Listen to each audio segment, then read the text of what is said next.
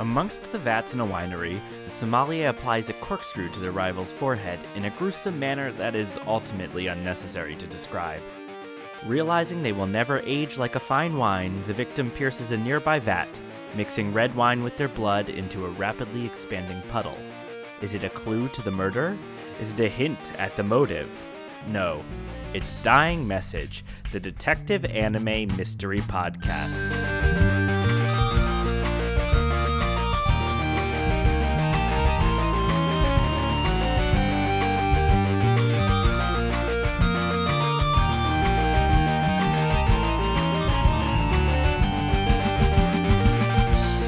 Welcome to Dying Message, where each week we watch detective anime along with a mystery guest. Today's case, Detective Conan, Episode 5, The Shinkansen's Bomb Case. I'm your lead investigator, Noah Max Levine, but I've been thinking about growing French grapes and changing my name to Noah Max Levine. It's already Levine. Levine. It's already spelled that way. It's not a good joke, no matter which way you spell it. Why'd you shake your head? You're supposed to make an audible response to things. I'm shaking it as loudly as I can. Thank you. Well, I don't know, like get a necklace with bells on it or something. for the okay, you asked for it. I'm going to wear it to bed though. Hmm. Interesting. Right. So we'll be talking about this episode. It's also known in the US as Case Closed Episode 5, The Time Bomb Express. That's where what you'll find if you go on Crunchyroll, which is the easiest place to find it. We're going to spoil the little mystery at the end of this episode. If you want to watch it first, it's up to you. Do it your own way. Joining me is our resident anime expert, not wearing a bell with necklaces on it or a necklace with bells on it, but it, that could change. Uh, Michael Savitsky, who continues to live with me and watch a lot of anime. Um, yesterday, Michael, you got an unexpected package from Amazon Japan hmm hmm with a Japanese Nintendo DS XL. Yes, I got a, a Japanese 2DS for streaming purposes. Yep. I intend to mod the software, which is legal because I own it. Just, you know, whenever you do anything vaguely related to Japan, I mention it on the podcast so Mhm. people know what your street cred is. Mhm. I spent a lot of time the other morning, I think it was two mornings ago, for no reason, no intent to purchase. But a bunch of people on Twitter were excited because Kodak is making a weird printer that looks like Pikachu for the new Pokemon Snap. And I was Okay. just finding that product on on Amazon Japan for people. For some reason. Get me a cake that looks like Pikachu and then we'll talk. okay. That probably existed in like 1998. Uh, Mike, what have you got for us today? Uh, well, today's episode takes place on the Shinkansen, or the Japanese bullet train, as Americans call it. I don't know why we call it that, because it's fast and we like guns. I don't know. Uh, I couldn't find any justifiable reason for that. Are they? Sh- they're not really shaped like bullets either. Like, They're not shooting it out of anything to get it to move very fast. no, I mean, there's like, there's one very small portion of the Shinkansen is a, a maglev section, like, you know, like magnetic rails, and those are slightly bullet like. But anyway, I digress. Uh, the Shinkansen is basically a large, almost not a straight line, but it branches mostly just around Tokyo, and otherwise all the routes are straight lines. And the idea was to connect all the various distant regions of Japan together, which like isn't that wild because it's not that big of a country, and to sort of I don't know foster economic growth in the boonies, make everything accessible. I can't imagine like taking an hour long high speed line train to work every day, but I guess a lot of people do that in America too, especially in DC. Yeah, definitely. I'm all for like these maps that you see of train routes all across the US and high speed trains. Let's Mm-hmm. do it. Yeah, well, Noah and I were, as of yesterday in our recording time, bought tickets. Uh, we're very excited to go to Japan next March. We'll Next see. year. We'll see. Well, we bought the tickets. We're going. if the world doesn't explode, If there's no briefcase with a bomb on the world. Uh, one hopes not. Uh, but yeah, I was researching uh, the prices for like a pass for the Shinkansen, and apparently Uh-huh. they have a pass that specifically tourists can get for like the Shinkansen and the Yamanote line in Tokyo and like all the buses and stuff. But it's like it's like 286 bucks for 7 days and I'm like you have to use it a lot or is it maybe maybe you don't have to use it a lot to pay for it? I don't know how much the tickets cost. It seemed like not that much. Yeah. We can go into more detail on our spin off travel podcast, Flying Message. Mm-hmm. All right, that got a laugh out of our mystery guest. I think it's time to introduce him. I would listen to it. So, who is our guest this episode? I'll give you some clues. Our Our guest this episode is an improviser. He's host of Fair Deal, an improvised mediation podcast, an avid sports fan, and one time he solved the mystery of clearing the smoke. I've cracked the case. It's Joe Wenderhovich. Hey. No, I said you were going to give us clues, but you just told us the answer right away. Okay, yes, I gave the clues and then I revealed the solution. You gave very little time for people to like sink those clues in and think about it. Mm-hmm. But well, hopefully, if they've gotten this far, they like looked at their phone when they pressed play and saw your name. cool. Well, thank you for having me. Thank you for being here. If we have any disagreements, me and Michael, while we're while we're recording this, we'll expect you to mediate, since Mhm. that's the theme of your improv comedy podcast. Yeah, I mean, I'm recording on my end, so we can just do a twofer. You know, uh, it'll be the same exact thing with a different title. Oh, that would be so fun to to try to do both at the same time and make it make sense. I don't know that these are the two podcasts for that. it's, it's funny because I was I was just listening to your the episode of your podcast yesterday with uh, Tom, Sam, and Tom and Courtney, um, and like Tom's character in that podcast episode, I am recording from a bathtub. Yeah, uh, I I see that. Um, hey, you look comfortable, so you do you. You know, space is at a premium. I would tell I would tell everybody that Noah is lying, but he'll just edit it out. The best way to get me to not edit something out is to tell me to edit it out. Right. right. Great, I did To it. make a joke about me editing it out. Love our editing jokes. Joe, let's let's talk about you. Sure. and specifically your connection to mystery media. Okay. So I'm talking about books, movies, TV shows, podcasts, t-shirts where the front is different from the back. Uh, so I love a good plot twist at the end, um, or just a mystery type movie. Like the Clue movie is one of my all time favorites. I'm sure people bring that up a lot. Oddly oddly I don't think we've heard it that much. Oh, really? Oh, I love it. Not even so much for the the actual plot, just like the fact that the characters are ridiculous and funny. One of my favorite mystery uh, things, I guess you could call it, is when I was in seventh grade. One of my teachers, Mr. Foch, was his name. He had a book called Five Minute Mysteries, and it was just a book of like one to two page long mysteries and he would just whenever we had downtime he would read one to us and they were so much fun. It was like the, the one thing i feel bad saying this because he was a great teacher but the one thing that he did consistently that the whole class enjoyed. And for years i anytime i would go to a bookstore i would look for this book five minute mysteries and i could never find it. And i've even looked on amazon and you know online and i still can't find it so when I think of mysteries, that's the first thing I think of is this book, this mysterious book, because I'm not sure if it even exists or if it's just uh, I, I I thought of it in a dream because I can't find it now. Michael, you're recording in the bedroom. Can you go grab the book from my bedside table that's not in a pile? Oh my gosh! Is do you have this book that I've been looking I for? I have some s- version. Okay. I mean, I have. It's been a few years Is it since I've actually. is it this book? Oh my! Are you serious? Wait a minute. How long are the stories? Uh, one to two pages. Really? I mean, I've seen a couple different books that are similar things, so this might not be the exact one. Oh, that is wild. I, I swear I would. I've looked for this book so many times. I got it from a used bookstore. Okay. This was copyrighted in 1989. That's so crazy. it's probably it. Yeah. Wow. that is insane. I, I mean, it's been a while since I've looked for it. Um, but I'm in shock. I'd like to think that when I put that on my bedside table like four months ago, I was planning Yeah. this moment. wow. There's only like four books on there at the at the moment. I should just keep a stack of books and then bring on guests and is this the book you've been looking for? yeah. That's so crazy.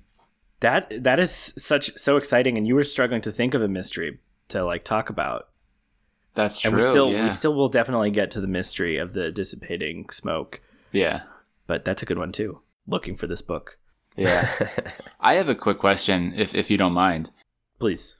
Any movies stand out to you that have like really great plot twists at the end. You're not talking about mystery movies necessarily. Not, not no, no.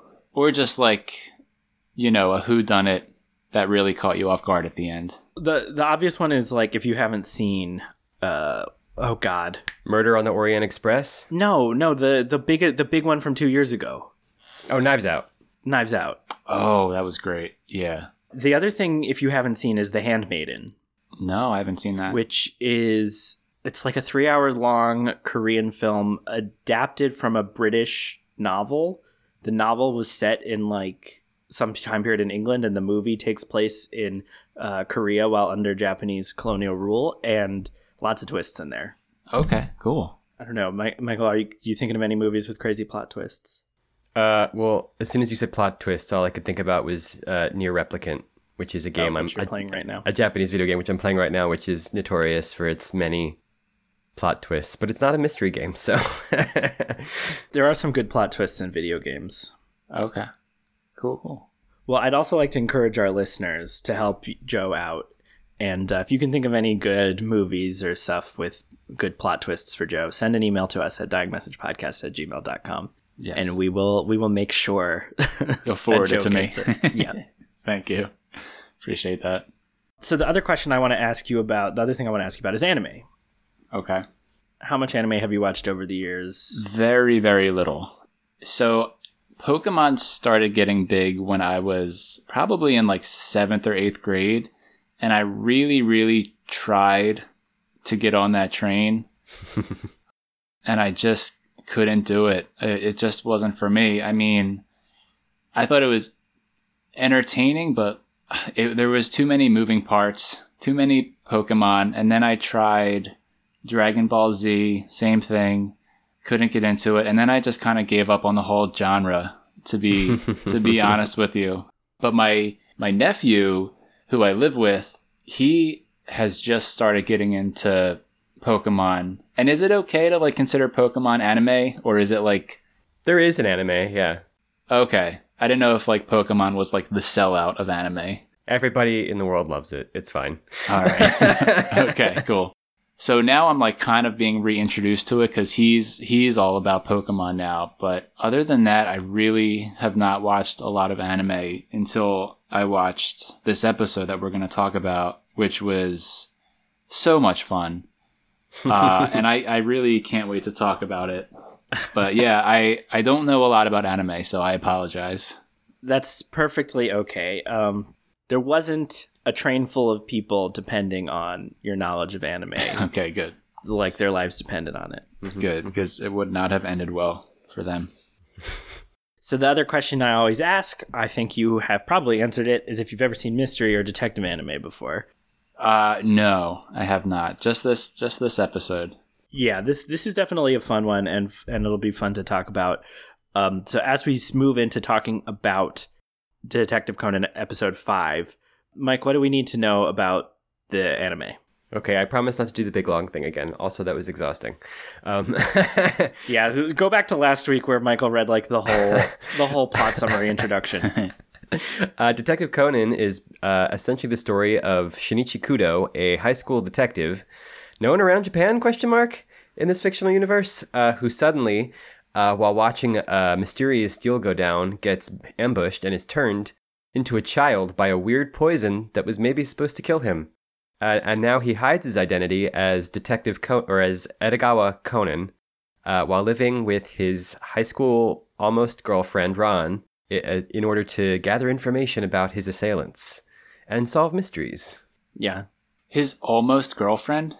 What does yeah, that mean? they were like at a, a theme park about to confess their love to each other, and then he got turned into a child. oh, wow. What bad timing.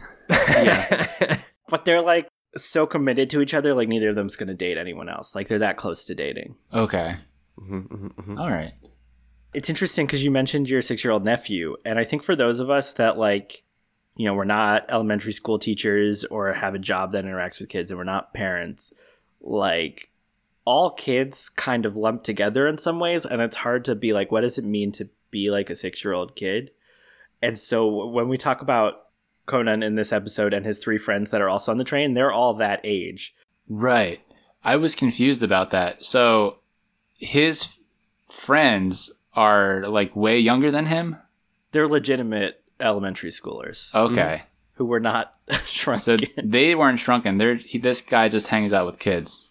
Uh, the kids hang out with him. Okay, okay. So he's like a mentor to them.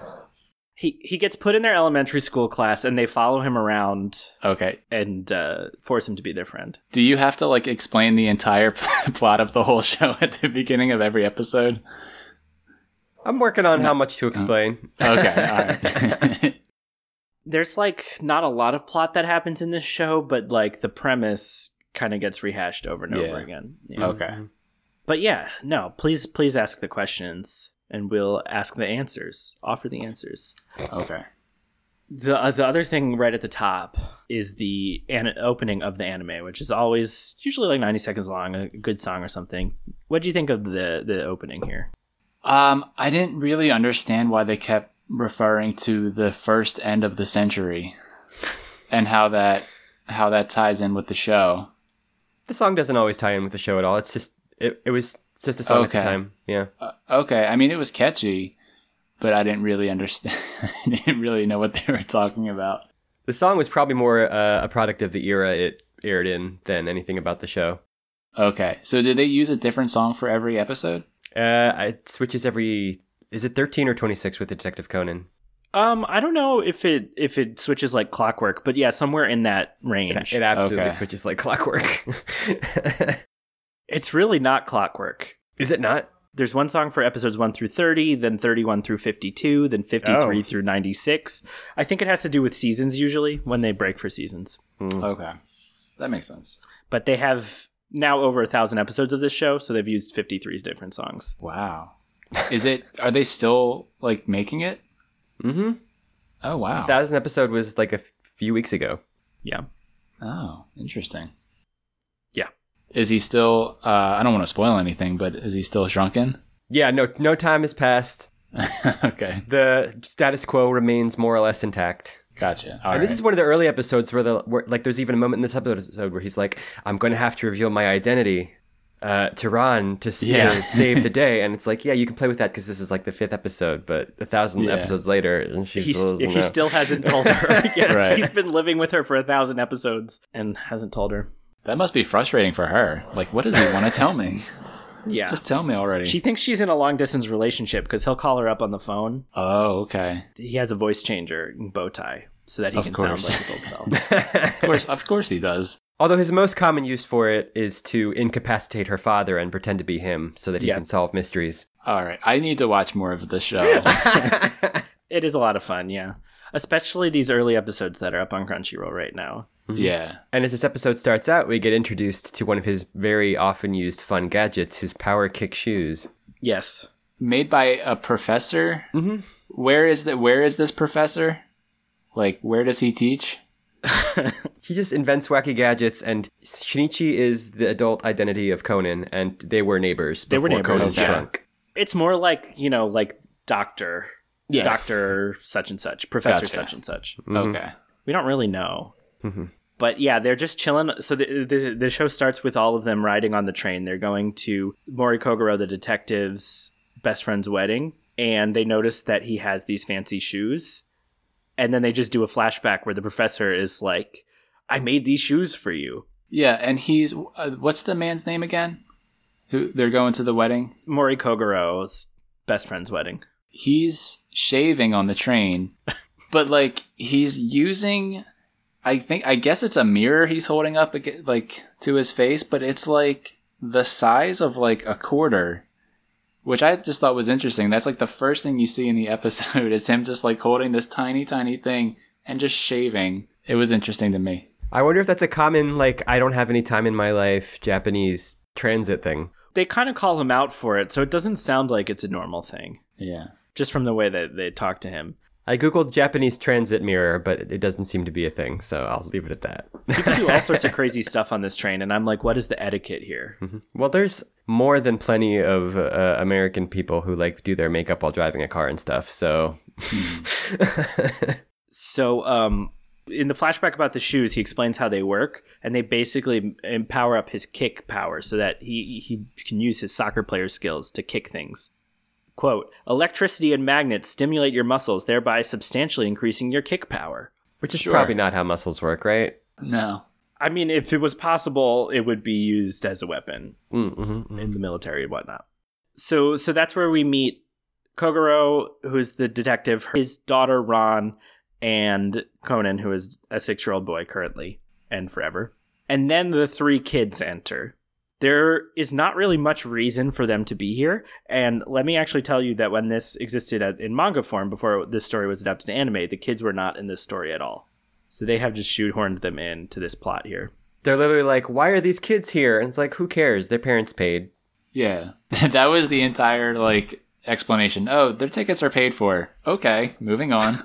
I guess I'll bring these children to my friend's wedding. right. Mori did have a moment. He's usually wrong about everything, but he like said their parents are bad parents, and I was like, "Oh my god, you're so right." just sending these kids on this train where they just run around unattended for half an hour. Right. But also he was apparently up late the night before and passed out in the doorway. and that's why he couldn't shave or something like that. Mm-hmm. So, Yeah, his character traits are generally being a bad detective, gambler, womanizing, and uh, and drinking a lot. Mm-hmm. Mm-hmm. yeah. He doesn't have much room to talk when it comes to parenting. This this is true. Yeah, we don't get much from the three kids in the episode. Did you pick up on any of their character traits? Each of them has like they're slight they're, they are distinct from each other sometimes. So, one of them, I, I don't know their names. Um, I don't know if they said them. but one of them and this is kind of like fast forwarding a little bit knows like everything about the train he's like oh the non-smoking cars is the green car uh second level there's three non-smoking cars like i don't know if this kid takes the train every day to school or what but he like had all the information to give like immediately without thinking about it which stood out to me Mitsuhiko is definitely supposed to be the, like the smart one. okay Where Conan is an uh, above averagely smart child because he's actually an adult, Mitsuhiko is like your regular precocious know it all child. Okay. Yeah, like he knew how many smoking cars there were, which I thought was interesting for a child. He knew the he knew the best cars, for, like the the best uh, cars to be in if you wanted a scenic view. So Oh well, it turns out that's still a thing. When I was looking at the passes earlier, uh, the green you the green pass is basically twice as expensive, and that lets you go on one of the three green cars that are on every train on the Shinkansen. And they're and what? It's because they're double height that you can get to a top a higher level and see yeah, they're they're basically scenery? like the the fancier ones. They've got better seats, outlets. It's like first class as far as public transit goes. And they don't let people on with um, briefcases with briefcase bombs. oh, interesting. So this is actually like based off of an actual train. Yeah, these Noah actually saw that these trains, specifically the 100 series, were just retired in what 2012. 2012. Oh, Because wow. this episode okay. is set in 2004. yeah, interesting. Yeah, sometimes they fictionalize this stuff, but in this show, they do that sometimes. Mm-hmm. And Conan realizes he he decides to go to the bathroom for for I think some reason, and he walks past people that he thinks are the the men in black that gave him the poison in the very first episode of this show. Mhm. But the hint that they might not be is because we don't see above their necks. Yeah. he's like, "Oh, if I can get the pills from them, I can turn my we can figure out how to turn myself back." Um, and actually, they're like sitting like three rows away from him, which is very convenient. So these these two people just happen to be wearing the same exact outfits mm-hmm. as the other two people that shrunk him. Same hairstyles, similar face shapes. the the hair color on the long haired one was off, and you could tell Yeah. right away. so is that like a, a running like theme where he runs into two people dressed?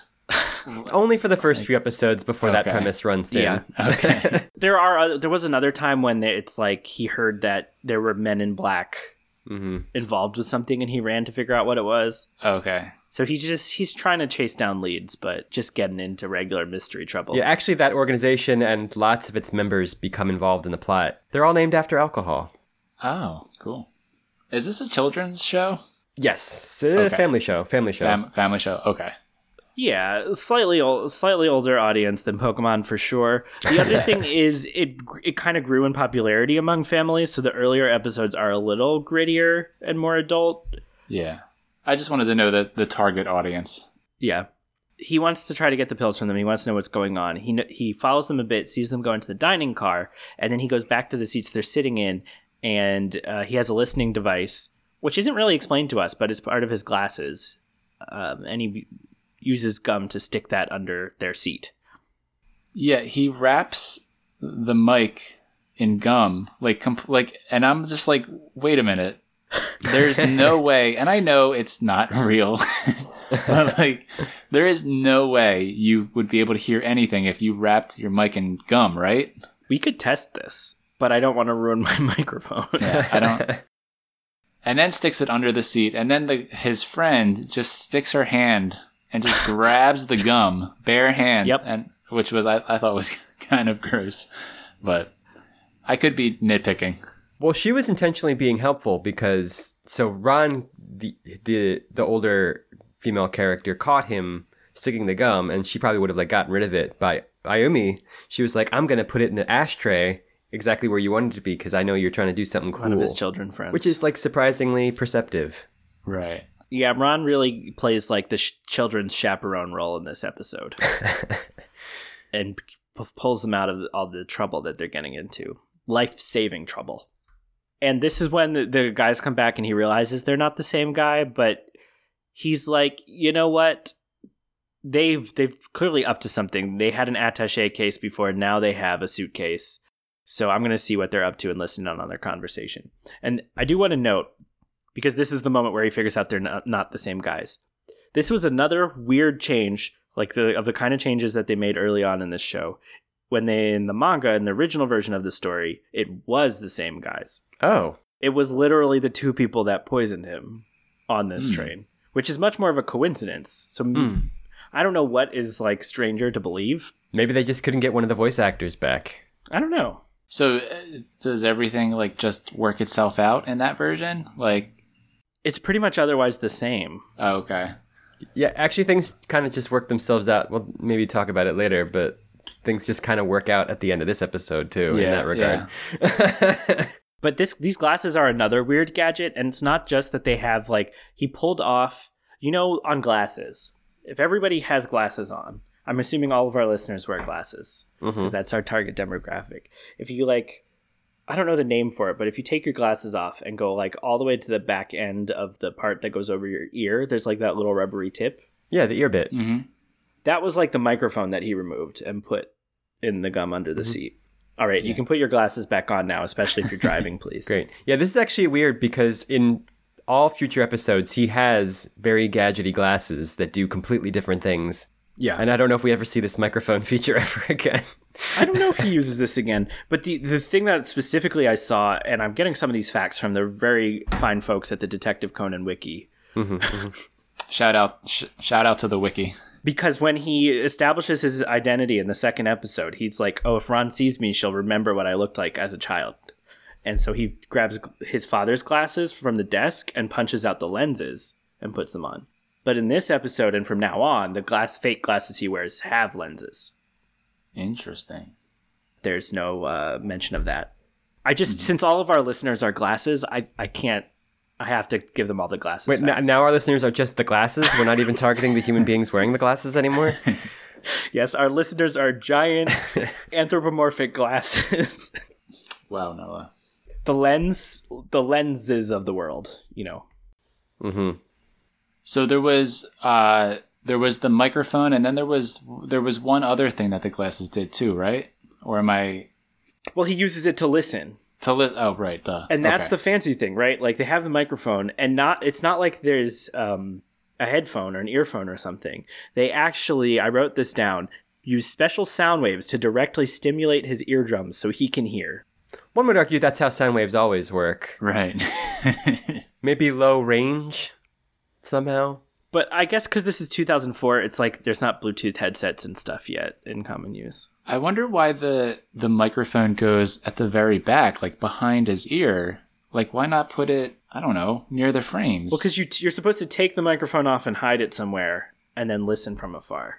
All right. Yeah. You don't generally need to listen to like the, the front of your head. Or, Yeah. Okay. no, that makes a lot of sense. Does your forehead commonly talk behind your back? That's physically impossible. I don't know. I mean, if it's if it's talking behind my back, how would I know?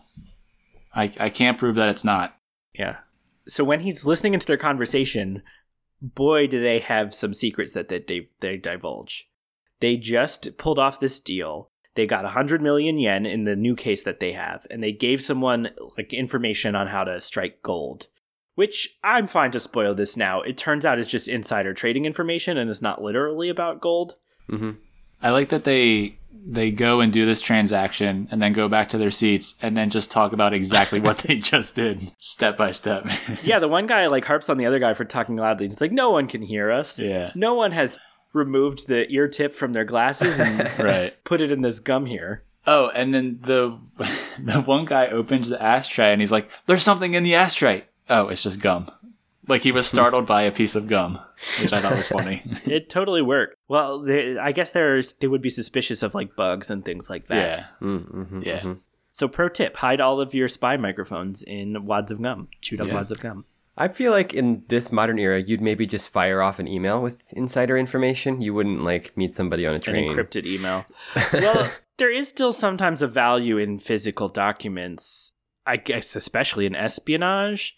I don't know how it works, but like, because computers computers can be hacked. But if you have information that only exists on a piece of paper, someone has to get their hands on that piece of paper to get that information. Hmm. USB hard drive. Yeah, but the moment you plug that into a computer, it becomes. Hmm. If, if the computer, computer is compromised, the data is compromised. Mm-hmm, hmm I feel like a lot of movies in like the late 90s, early 2000s, like everything was always just on like a USB drive that everybody was trying to get their hands on. What was the movie? I feel like oh, was it Zoo? It's Zoolander. Mm. Zoolander, Yeah. where they're trying. They're like, you got to get the information out of the computer, and Oh. he smashes the computer. He's like, the files are in the computer. yeah. Oh, so good. yeah, he's expecting someone to hand him a briefcase with the files in it. Yeah. Anyway, we we go into a lot more detail on um, espionage tech in our spin-off podcast, Spying Message. Joe, would you listen to that one? Yeah. I would also suggest uh, flying message where all the secrets are written on paper airplanes. Mm-hmm, That's that's not a bad idea. Just a thought. Um, so he learns about that, but then the next thing he learns is not just that they pulled off this deal and got the money and gave the secrets, but that there's a bomb in the case, which if the like briefcase is dropped and there's a large shock, it'll go off in ten seconds, or it'll go off at three ten at three ten, and it's currently two thirty, so that's in forty minutes. I feel like this is a poor business model. If you blow up, like if you don't give any actual insider information out and just blow up your like how how are people by like word of mouth going to find out about like your your business? Like Here's the here's the secret, Michael. the person who was blown up can't go on Yelp and review your business. They've been blown up. well, how do you build a rep? Obviously, this kind of thing happens like purely through reputation. So who, where is the reputation if they're just blowing everyone up? It's a good a good Short sighted. Short sighted. Um, the other thing that he realizes that from the way they talk about it is that the person is going to somehow trigger it. They they talk about like pressing a button at three ten that's going to make them blow up. Um, and he he he puts together that this means it's not like a time bomb, but that something is going to happen at that time. Mm. And I love this moment where he kind of gives himself away because he's listening to them and he's like, "It's a bomb," and oh. everybody in the car turns and looks at him. And then he's like, I mean, eight times eight, right? Is that this? That's the part you're talking about? Yeah. They're translating literally the Japanese words that he's saying. So the Okay. word he said initially and the words for 8 times 8 sound similar to each other. So he's Oh, like, okay. what do elementary school kids shout out loud? Times tables. Yeah. Remember when we were kids and we would shout out multiplication problems? Every time I stubbed my toe. I mean, I had to do that. I had to do that in class. Yeah. We would all in unison recite the the times tables very loudly. ugh. The way we drilled it was, um, what was it called? Ma- minute, math minutes? Minute maths? Oh, Where you'd have like a sheet of paper with all of the different things and you'd have a minute to do as many as you could. And if you had the most, you they would put it up on the bulletin board. oh, nice. We had something similar. Uh, we called them time tests, and it was, and we would use it for like addition, subtraction, you know, all of the forms of math. and I really, really enjoyed it because there was a lot of pressure and I really thrived during time tests. That's it. That's my note. Yeah, you you might have done pretty well in this situation because it's like it's kind of an escape room situation, like forty minutes to save the train. Yeah. Oh, I want to do an escape room on a train. Oh, that would be fun. Yeah, you can't really escape from a moving train though. Well, maybe the final bit is you stop the train. I don't know. Yeah, And then you walk home. we actually we did we did that escape room that was a steampunk train. Yeah, that was all right. Like there were lots of wasn't a real train, so Mm-hmm. Pennsylvania has lots of trains that are just sitting there being like museums? Question Yeah. mark. We could use one of those. Let's do it. So he's like trying to figure out, and he gets away from Ran and he starts exploring the train. And he has the problem that any little kid happens when they happen to overhear a dangerous plot is that no one will believe him. These two guards he tells just like make fun of him. Mm-hmm, mm-hmm, mm-hmm. yeah. They do offer to call Anpanman. Yeah, who is yeah, that? we, okay, yes. Whoop, over my head, over Joe's head. Uh, Anpanman or Anpan Man, I guess would be a better way to say it, is like a, a cartoon character for like in the Nick Jr. level of Oh. advancement for children. Uh, that's he. So Anpan is red bean paste filled bread. Uh, that probably course. sounds gross, but they're they're actually really they're really good. On is red bean paste and pan is bread. Yeah, it's it's it's a sweet dessert, and it's actually uh, maybe off-putting for people who've never had it before, but I like it. Uh, but yeah, it's just his head is that, and he's a superhero, and he like saves children from like I don't know math problems, puddles. I don't. Puddles. math puddles. hmm But um, as he's running around, he thinks back to their conversation and, and comes up with two clues. The first is that one of the men was like, "Oh, I can finally have a smoke," and he's like, "Where? Why, why weren't they smoking before?" Well, they were in the dining car, and you're allowed to smoke in the dining car, so that wasn't it. Oh, so they must have been. It must have been the person they were talking to doesn't smoke. And so that's why they decide he decides to look for the person in the non-smoking car, which is when Mitsuhiko is like, uh, "These are all the non-smoking cars." If this, they remade this this episode now, uh, hopefully I don't know for sure. Hopefully they're all non-smoking. I hope. I don't know. Probably. Oh, that would just make the mystery so much harder. Finally, I can chew this gum. The non-gum chewing cars. well, you have like quiet cars and loud cars, yeah. And then the per- they talked about that the person was going to sit in their seat and look at the scenic views, so they know that they're in one of those green cars we talked about earlier. Uh, and there's only one car, number seven, which is non-smoking and a green car, Uh, car seven, second floor, to be precise. Hmm. right, where you can get the good views. Yes. So this is our commercial break, and um, it sounds like today we should do a commercial. What was the thing we were adverti- practically advertising earlier? Anpan? Gum. Five minute mysteries?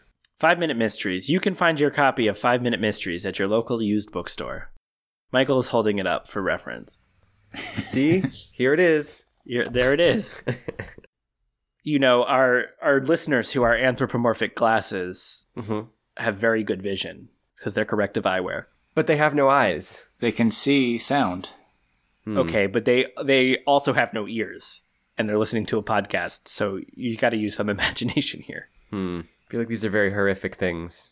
They don't look good in my brain. So right after the commercial, there's a really, I guess, cheap shot of the kids walking through the train where it's just a series of still shots rather than actually animating them walking through. and that was so I'm going to be thinking about that late at night tonight. really? It was that jarring for you? It was that jarring. Yeah. I feel like a good sit still shot searching montage isn't out of the question for this show. Well, that's true, but it's not like it was a shot of someone looking under a table and then a shot of someone looking above the dresser. Like we've seen that kind of thing before. We saw that um we saw that thing in um Kabukicho Sherlock, which was uh, which which we covered a couple episodes ago. But here it's like they're just moving closer and closer to you down the aisle Hmm. and just showing you like right arm forward, arm center, left arm forward, like that kind of thing. It's important to know how they got from one part of the train to the other. hmm Yeah, I would have appreciated a map. Right. We don't have time for animation on this animated show, Noah. There's a bomb. That's true. And there's four people on in this car who all have a black briefcase. All the rage in 2004. Sure. I mean, honestly, that sounds like a low, like a low number to me, not like an outrageous high number. I feel like every briefcase is black or brown. Or brown, Michael. and he interacts with the he he spots the four people and then he interacts with them in sequence. I don't think they get named in the episode. But they have names anyway? Is that what you're about to tell us? They do have names, but I swear they're not given in the episode. Uh, well, maybe in the maybe they get suspect boxes in the manga. You know what? I'm looking at episodes 240 and 241, which is the Shinkansen transport transport case. So they've gone back onto the Shinkansen. Ooh. The Shinkansen's bomb case. No, they do not have name. They're referred to as man A, man B, woman, and old man. hmm hmm Um, two of these four people are terrible people. You mean like the guy who literally punches strange children and nobody thinks it's weird? So the he punches Detective Conan, and then Conan goes to the woman, and then the guy like pulls his hair or something, and then is complaining that he, that he's trying to get work done. But you see him just like eavesdropping on their conversation. Yeah. I, I referred to this guy as business guy. He's clearly a jerk. He's got uh, glasses, a gold Rolex. He's doing stock trading on his laptop, and yeah, he's he's no good. the The lady was very nice, and well, she was very nice. Like when he came up and talked to her, she was reading a newspaper. She was wearing makeup. She had earrings on. Her briefcase was sitting on the seat next to her, and he just goes to look out her window, and she tells him that you can see Mount Fuji out the window hmm and he he just casually touches her briefcase and notices it's locked. Um, and he just straight up starts asking people if they've been to the dining car, which like is one of the advantages of being a child is nobody's gonna think it's too weird yeah, for a child to ask people if they went to the dining car. yeah. Then then the third guy with the gold glasses was also a terrible person.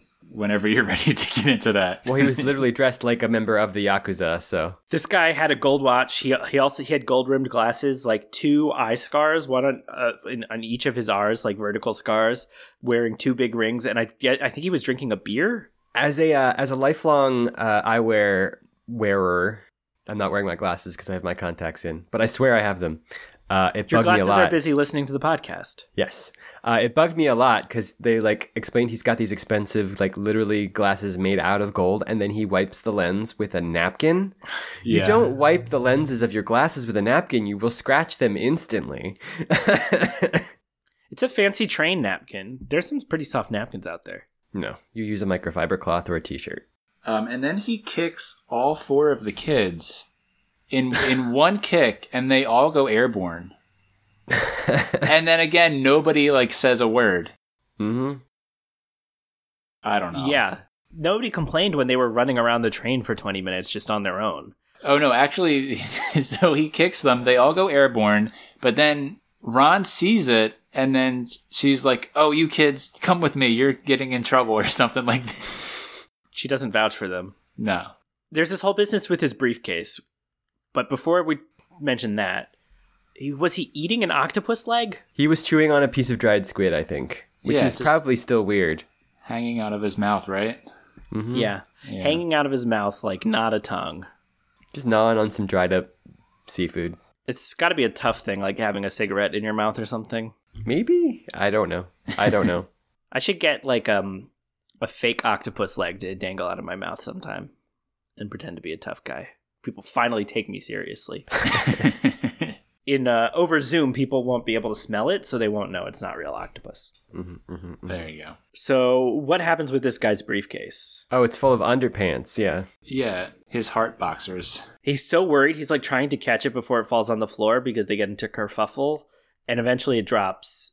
I don't know how it was packed. It was packed in a way that when it flung open, the underwear went into the air, like the children earlier. Right. And then, unfortunately for him, his love boxers with the hearts on it were very visible for everyone to see. Yeah, I wasn't sure if they were trying to be like this is a creepy guy who like carries around underwear, but he just had all sorts of underwear in there. Like was he a traveling underwear salesman traveling door to door with his briefcase? I don't know. Who would buy underwear off that guy? He was so mean. I wouldn't buy anything off of him. There are weird things in Japan like underwear vending machines, right? Is that is that still a thing or was that just a thing once? I feel like that probably happened once and the internet heard about it. yeah. People would totally buy weird underwear for things out of a briefcase. Yeah. You just got to go to the right place. You just got to know the right person. Mm-hmm, yeah. Mm-hmm. You got to have an underwear guy. Yeah. To be fair, if I saw a guy wearing like gold framed glasses, I might like think, I'll bet that guy sells creepy underwear on a train. Yeah. Once you see it, you can't unsee it. Like, oh, he's the underwear guy. I see it now. Hmm. the fourth guy is the old man, who mm-hmm. is hard of hearing, and we ask him about the dining car. He he responds about Disneyland. He also has no eyes No. and gigantic eyebrows, mustache, facial hair, all white hair. He's mm-hmm. very old. Mm-hmm. But he seemed to, you know, just love life. Mhm, He was vibing. Like he was very friendly. He was probably my favorite of the four. If I had to pick one, if I had to, if I had to sit on a train with one of those four people, I think I'd go with the old guy. My product manager on my team at work would not like him because he was what she would call a Disney adult. Oh, I might be one of those. So the point we're at in the mystery is that he has ruled out the guy with uh, who only had underwear in his briefcase because that is neither a bomb nor gold.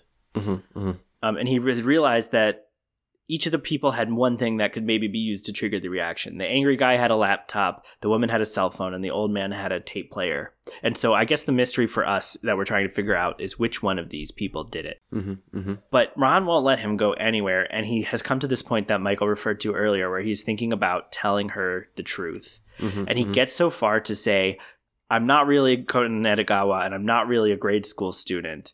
And she, he's talking like so seriously and so grown up. She and uh, not using the correct honorifics that a child should use for like a teenager. Mhm.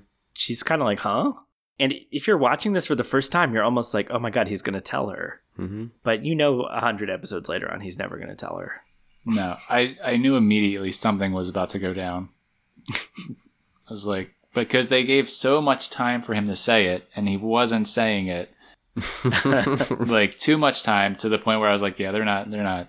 He's not gonna fess up. But I wish he did. To be fair, sometimes sometimes Noah marches up to me and acts like he's about to declare something, and then spaces out for about a half an hour, and then just walks away. And I, I try not to think about it. no, I think what actually happens is I solve the mystery. So, like in this moment, he realizes that it was the woman and it was her cell phone because that is the thing that makes the most sense. Um, and that she was sitting on the wrong side of the train to see Mount Fuji, which she said she was going to see, and that maybe she was in the dining car when she said she was in the dining car, and all this stuff.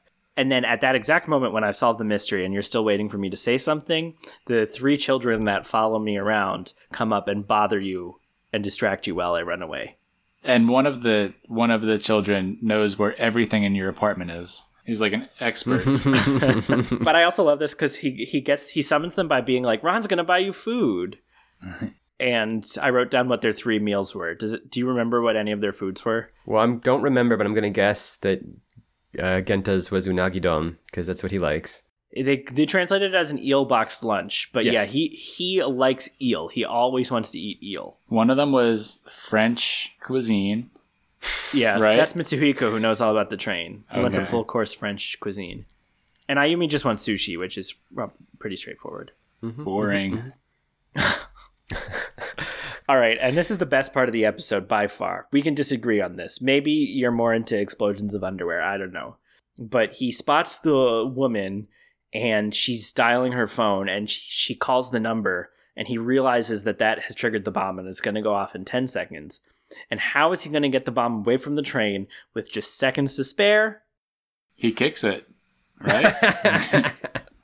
Yeah, let's kick this up a notch. Well, it's very fortunate that they managed to set it up that uh, so it's already activated and it, it does have like a shock detection thing to set it off, but that also has a 10 second timer, so it's totally okay if it's already going to blow up in 10 seconds for him to kick it. Under any other circumstances, he couldn't do it. There's a convenient window nearby. um, I like how after he kicks it, you see it fly out of the train, explode, and then they cut back to him, and he's still holding that kick pose with his leg in the air. Like, he was very dramatic about it, as if it wasn't dramatic enough. Yeah, usually when I kick things, my leg goes back down to the ground pretty much right away. I Yeah. mean, this is much less dramatic than it gets in some of the t- later episodes and the movies where it's like zoom in slow motion watch his kick make contact with the thing watch the thing kind of bend and then mm-hmm. watch it like zoom through the air mm-hmm. yeah, and he's kicked all sorts of crazy stuff with those shoes yeah. And then doesn't the woman say something like, "Who are you?" And he's just like, "Oh, I'm just a kid" or something like that. Or or does he? He admits it, right? He says, "I'm Conan Edogawa, detective." which is the fake name he made up when he got turned into a child but he does say he's Oh. a detective Gotcha. Right. Right. and then he's like oh but i'm just a kid haha Yeah. And then we get kind of some resolution from the episode in narration over like some still images. They were late to their wedding, not important. I don't know what they did with the three kids while they were going to this wedding. Who only knows? That's when we learned it was insider trading information. They had told her to call a number at a certain time, which is how she said why she, they knew she was going to set off the bomb at 310. Also, those two guys, because they're not the men in black who are recurring characters in the series, got arrested at the end of the episode. So everybody, all all uh, all loose ends were tied. Yes, all the loose ends were tied up. Did you watch through the credits and after the credits? Because there's more. I did. I watched the uh, all the way to the end, and I have a comment about the song at the end. If if we can get into that. If not, Yeah. so one of the lyrics is, "I was in the same place last week, but with different clothes," which I just thought was interesting because he's wearing the exact same outfit that he does as a teenager. Also, pretty normal to change your clothes from one week to the next. Yeah, I've noticed that. Like, I go to work. Well, I don't go to work. I've never been to my current job. We- It's very weird. But normally, I go to work and I wear different clothes. Uh, so Yeah. it happens. Yeah. I don't know that we've made too many references, but I will just say if you're listening to this at some far point in the distant future, we're recording in spring of 2021. So that's why we're, we never leave our houses. Yeah, we talked about the ending song and like who sang it in a bunch in a bit more detail two episodes ago. But yeah, it's uh, it's a decent song. Did you like the song? I did. Again, just like the beginning, very catchy.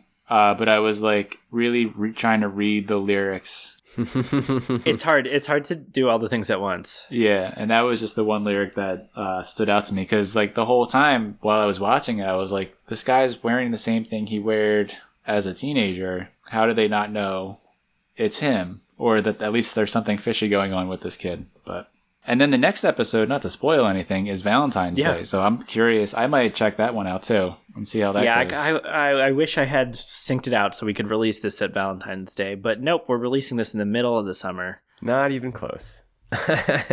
And he always gives a hint, and the hint for next episode is chocolate. I will say we are gonna next week on this podcast be covering that episode. We don't always go, you know, in order and stuff, but next week we'll be covering Detective Conan episode six of Valentine's Day Murder. Japanese version of uh, Valentine's Day is interesting and like a, a- more than a little sexist, but I'll talk about it next time because if I talk about it now, what'll I say next week? So, Joe, yes. you you you told us right out that you enjoyed your viewing experience today. I did. What? Yeah. Yeah, like what was what was it like watching the show for you, or what did you like about it? just like all of like the how everything just kind of worked itself out so conveniently. Like the three friends just happened to be on the train. These two guys just happened to be wearing the exact same thing that the uh you know people that shrunk him did. I just found that that part of it very amusing. And then and then of course the uh, briefcase that had all the underwear in it was very childish and fun and, and took me back to you know the the shows I used to watch as as a child. Yeah, there's a lot of, uh, I guess, Murder She Wrote energy is how I usually think of it, where it's just like they've done a thousand episodes of the show. They just walk into crimes, like into like into a place where a murder's going to happen just about everywhere they go. It's like right. the, the the power of coincidence is on their Yeah. side, or out to get them, one or the other. Sometimes they're invited somewhere, sometimes they're just on vacation or like at a restaurant. It doesn't matter where they go. It Right. can strike at any moment. Yeah.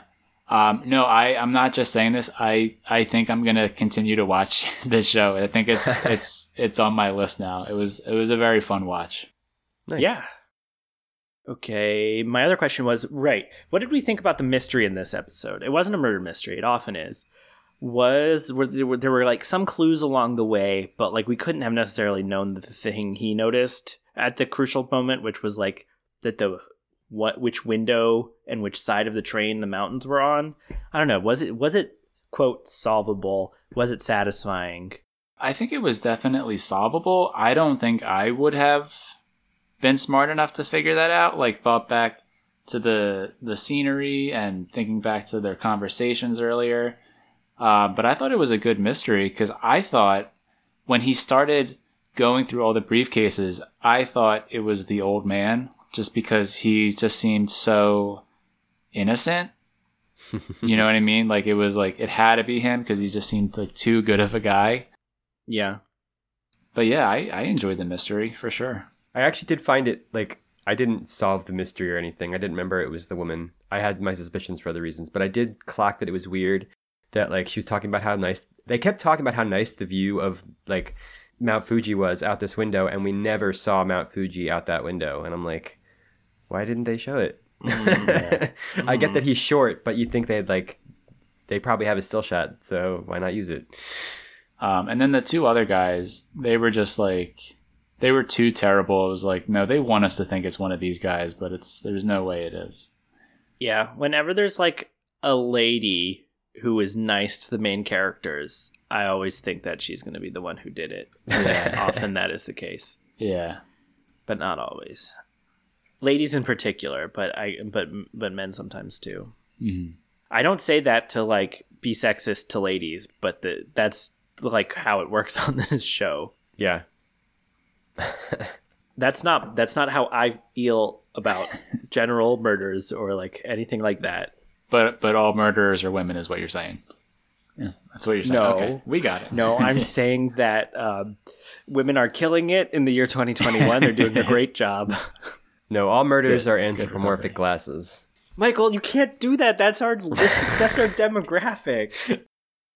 Ah, those sweet sweet downloads that that put me to sleep at night. You do fall asleep to the sound of downloads every night.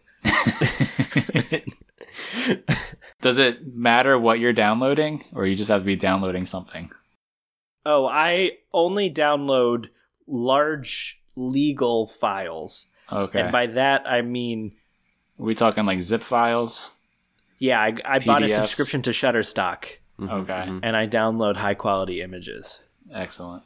Oh, I see. So not legal documents. You're not downloading large legal documents. No. You're, well, you're downloading be... legal documents, not legal documents. Okay. That was the joke I thought I was going to make, but I, d- I doubled back. Mm-hmm. Should have trusted your instincts. Speak, speaking of doubling back, uh, we hit on this right at the beginning of the show. Joe, first of all, you've been a pleasure, and I'm glad you had a good time. We had a good time uh, talking with you. Thank you. You've got your podcast, Fair Deal oh no, I didn't write it down here. Fair Deal at an improvised mediation podcast. Correct. Yes. Yeah, where can people find that? So we are on Apple, Spotify, Google, pretty much all of the all of the big ones. Stitcher. Also, we are on Instagram and Facebook. Just search Fair Deal and improvised mediation, uh, and it'll and it'll come up. And uh, we're at this moment six episodes in. So yeah, yeah, uh, a little bit of a backlog, but not too overwhelming for all you podcast heads. Oh, and t- totally like people don't have to listen up in order or like. Oh no, no, they're all uh, completely separate from each other. So just pick a just pick whatever title you like the best and start with that one. Depending on what kind of person you are, you might need to start at the beginning because some people have that need. Oh yeah, oh, I'm the I'm the same way. I I mean I listen to a couple of uh, improvised podcasts um, that I know don't have to be listened to in any order, but I'll still start from the beginning. Yeah, just to, it's easier to keep track of where I am and and where I have yet to go. What's the lowdown on what goes on on the podcast? So um, I invite three comedians, three different comedians each episode, and I'll read a dispute, a real dispute um, that I've heard from a friend or a family member or whoever. And it's usually lighthearted, nothing too serious. And then myself and one other of the guests will be mediators, and then the two remaining guests will be the will play the parts of the people that have this dispute and need it to be mediated. Um, and it's all made up on the spot. Yeah. And uh, yeah, it's been a lot of fun. It's such a good uh, audio format because, like, people talking through their problems. And what I love is how you start with kind of the the problem that's been presented and you learn so much more about who these people are and what's going on with them. And and uh yeah i'm i'm fortunate to know a lot of very funny and creative people with wonderful brains and one and they're very good at creating these these very fun characters. And i just kind of sit there and let them do their thing. And i just say uh-huh yep. And how does that make you feel and they do all the work. yep. And you have sidebars and stuff and all It's- sorts of fun stuff. Yeah, I mean, if you're if you love mediations, this is the podcast for you. It's no, if you love improvised comedy or and- and mediations. com- or me- yeah, and if you love both, boy oh boy. No, uh, spoiler, I don't know anything about mediations. So, uh, which you could probably guess by listening to the podcast. But yeah, please uh, check it out. yeah, people should definitely do so. Yeah, thanks, Joe, again. Um, and I want to talk now directly to our listeners. Um, if you can, you know, take a break from like correcting someone's eyewear for just a second. Thank you so much for listening to this episode of the podcast. The best thing you can do to support us is to rate us uh, and review us on Apple Podcasts. You can also rate us or review us on Podchaser. Um, other sites where you might be listening to this, if it doesn't have that option, you can probably subscribe or do something like that. But it's great because it lets other people know that you're enjoying our podcast so that they know to listen to it. You know, if they're in the bathtub and need something to listen to or whatever the situation is. You can stay connected with our podcast. We're Dying Message Podcast on Facebook, at Dying Message Pod on Twitter. Almost started an Instagram for the podcast the other day, but I didn't, so we're not on there. But you can find a fair deal on there instead. and um, send us that email to dyingmessagepodcast at gmail.com. We are doing Detective Conan next week. We've got some other fun stuff coming up. I will actually do a, a, just a brief shout out to two weeks from now. We will be doing our first ever Dying Message Extra, which means we'll be just doing something extra special, and it won't be anime, but it will be a murder mystery special for Pride Month, a gay murder mystery from the mid 2000s. And I do not expect that it has aged well, but I'm excited to find out. Um, so we've got some nice uh, LGBTQ comedians coming on to join us and uh, do that sort of thing. Hold on, listeners. Did all of your glasses lens just fog up with smoke? Joe, is that not how That's not how. work? That's not how glasses work at That's all. not how glasses work. we can talk about that later, Michael. Right now, I need to ask Joe about the uh, the mystery of clearing the smoke. So my mom, my my wonderful, lovely mother, um, was a smoker really all her life. She started smoking at 13 years old, which is just wild to think about now. And as a child, I, of course, you know, didn't like that she smoked, and uh, my whole family didn't like that she smoked, and we she she even didn't like that she smoked, but we all know how smoking goes. Um, and she tried the the gums, the patches, everything. Um, and she for years and years tried to to quit and I finally figured out how to get her to quit and it's by just being the most annoying child you could imagine. I I used to like play I used to like play mind games with her and I almost feel bad now. I would like hide her cigarettes from her and like just break them and just like run them underwater in, in front of her. And it was very odd. Um, but I would do this for like, you know, I did, probably did this for like six months or so until she kind of got to the point where she felt just like so bad that she I don't know. I, it just worked, and she just she quit, and it was hard. And you know, I think for a while she she was kind of mad at me, even though she knew I was trying to do something to help her. Um, but yeah, I, I cracked the mystery on how to how to get my mom to quit smoking, and this was in like 1999, maybe 2000. So it's been a while, and she hasn't had a cigarette since. Um, and every year, her I think August 1st is her anniversary of quitting, and every year she she brings it up and tells me it's the best thing I ever did to her, even though she'll she'll admit that uh, at the time she found it incredibly annoying and just wished I would stop. But now she's grateful. So yeah, that's not something you see advertised on on the billboards. yeah, just looking like to quit the... smoking.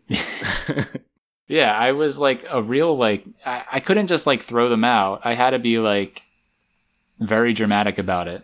You could kick them off a train. There you go. the the running them under the the water is is so interesting to me because it's like making it useless without destroying it. exactly. Yeah. Mm. I would I would run them underwater and then just like leave them on the kitchen table. Like I, I don't know. I really like went too far with it, I guess. Yeah, you, we we must have very different parents because that would not have gone well for me after the first time. Yeah, yeah. um, but yeah, that's that's my mystery. Yeah, you were like trying to come up with a mystery, and and I think this works because anytime you got a problem and you don't know how to solve it, you can call the Ghostbusters or you can call it a mystery. Right. Is that how the Ghostbuster song goes? No. I don't know. If there's something strange in your neighborhood, you can call them. If there's something weird and it doesn't look good, you can call them. Joe, have you ever have you ever thought of coming up with a name for this and like publishing it as um like a veritable quitting smoking method? Oh gosh. Um I haven't, but now I'm trying to think of a good one off the on the spot.